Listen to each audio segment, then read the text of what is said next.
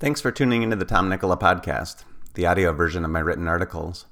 Like my website, I don't load my content with advertisements, but I do want to mention a couple of things I personally offer. First, the Nikkola newsletter. Each Thursday, I send out my latest blog post and a popular article from my archive, along with other valuable content I've come across the previous week. My subscribers love getting their newsletter because it contains more than my own articles. Of course, it's free, just go to tomnikkola.com slash subscribe. Second, when you're ready to get serious about your health and fitness and want an efficient and effective program to follow, join Vigor Training. You get access to all of my workout programs for just $29 per month. Learn more and join at tomnikkola.com slash vigor. On to the article. Get off your arse. How a lack of movement can kill you. Sitting is the new smoking. At least that was the idea a few years ago. Today, I suppose many people will tell you that remaining unvaccinated is the new smoking, but I'd better not get off on a tangent on that one. A sedentary lifestyle causes or contributes to metabolic dysfunction, muscle imbalances, pain, depression, cardiovascular problems, and decreases in mental and physical performance. If you believe you're an active adult, you might be fooling yourself.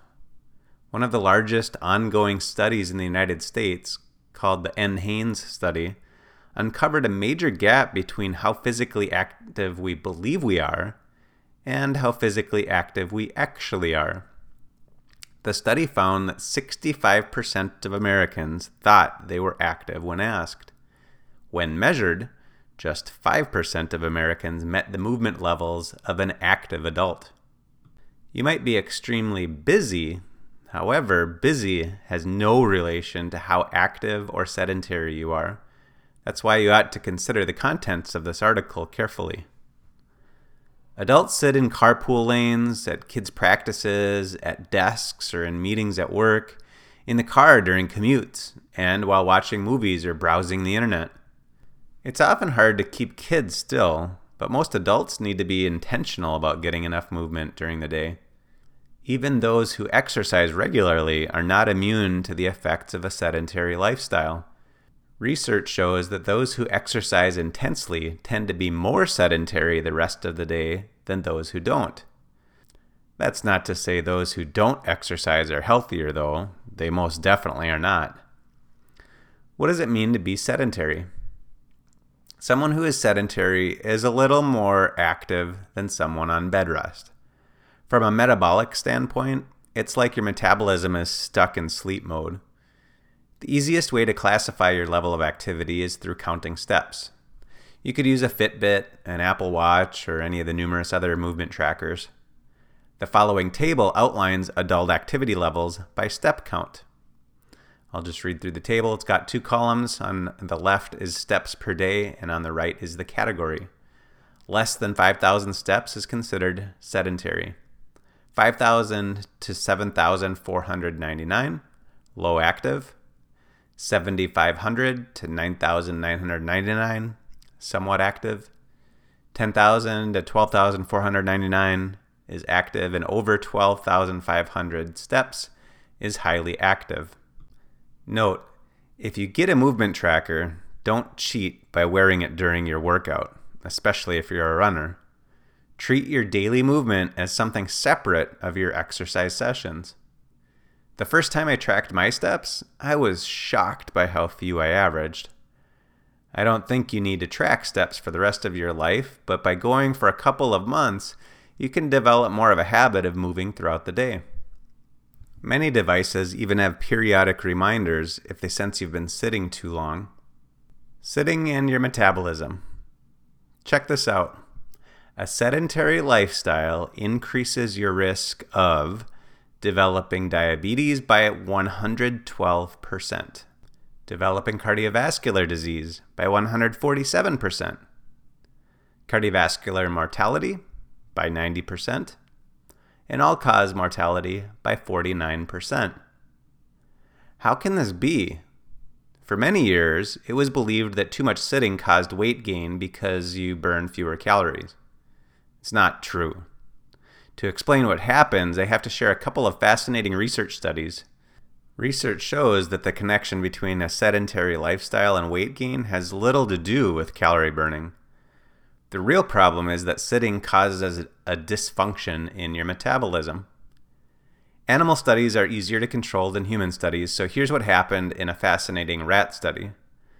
When rats are allowed to run, they typically run about 12 miles per day on the wheel in their cage. Think of it as a mini treadmill. Can you see those little legs scrambling for 12 miles each day? When researchers locked their wheel, the rats got fat. That's not surprising. What was surprising was that the rats still got just as fat when their food intake was reduced to compensate for their calories they didn't burn from running. Put more simply, the rats got fat because their metabolism changed, not because they ate too many calories. Another study used healthy men who averaged 10,000 steps per day. Their activity level was reduced to 1,500 steps per day for two weeks. During those two weeks, the men ate fewer calories than they burned, which led them to lose weight. Yet they also got fatter. Their visceral body fat or belly fat increased by 7%, and their cardiovascular fitness fell by 7%, while their muscle mass in their legs fell by almost 3%. And this was just in two weeks' time in healthy men. They followed a low calorie diet and lost body weight, but they got fatter at the same time. I've seen this happen in people over and over. They follow a low calorie diet and do a little cardio and become skinny fat. They get thinner, but their body fat percentage goes up and their muscle and metabolism trends down. Why does this happen? Decreased insulin sensitivity. Less than two hours of sitting has been shown to reduce insulin sensitivity. Your cells don't respond as well to insulin as they should, so blood sugar levels rise, which triggers even more insulin to be secreted. As long as insulin levels are high, you cannot burn body fat. Insulin locks up your stored fat and glucose, or glycogen, so you can't access it to produce energy even though you have enough energy stored in your body fat to help you run multiple marathons, you can't use any of it when insulin is high. It'd be like having a million dollars in the bank, but your PIN doesn't work at the ATM. Even though you have a ton of money, it's useless but because you can't access it. Since you can't access your stored energy, your body tells you to eat more food. Even though you're overweight, you're also starved of energy. But if you keep eating the foods that cause insulin to rise, you won't be able to use much of the energy from those meals. So you keep eating and eating and eating, overweight and starving. Decreased insulin sensitivity or insulin resistance is one of the first steps towards diabetes and metabolic syndrome. Moving for a few minutes each hour helps prevent a drop in insulin sensitivity, so get up and move. Altered genes. A sedentary lifestyle can alter up to 4,500 genes and 34 metabolic pathways. It's not that you're born with bad genes, you alter your genes by the lifestyle and nutrition choices you make. Change your choices, change your genes. Increased belly fat. The fat around your abdomen is the most dangerous fat on the body. Belly fat or visceral fat causes significant inflammation. High levels of stress and a sedentary lifestyle contribute to increased belly fat, even when you eat a sensible diet. Decreased fat burning. Again, when your insulin function gets disrupted, you lose your ability to burn fat. For those with a dysfunctional metabolism, it can take weeks or months of increased activity before they correct their insulin sensitivity and begin losing weight on their nutrition and exercise program. If you're among this group, stay consistent and remain patient. The faster you adopt healthy nutrition, exercise, and lifestyle strategies that contribute to optimal insulin and blood sugar levels, the faster you drop body fat.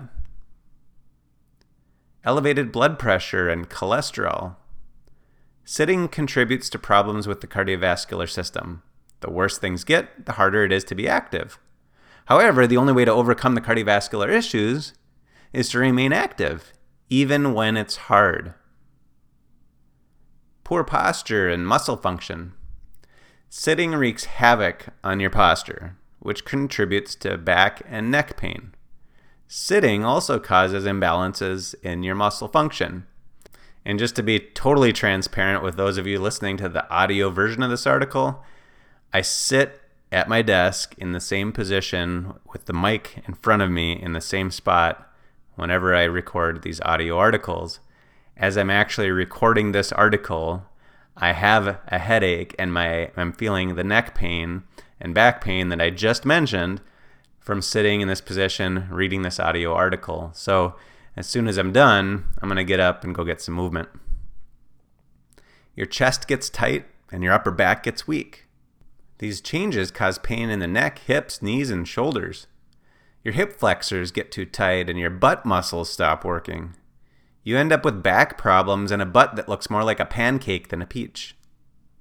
Standing up and stepping toward health. Fortunately, it doesn't take much to significantly improve the situation. The first step is to become more aware of how much or how little you actually move during the day. While I don't believe it's necessary to track your steps each day for the rest of your life, I do believe it's helpful for several months until you change your lifestyle patterns. Buy a pedometer or a movement tracker and see where you end up for a few days. Then set a daily goal to increase your steps until you're able to reach 10,000 steps on most days. Not only will you feel great about the accomplishment, your body will feel and function a lot better.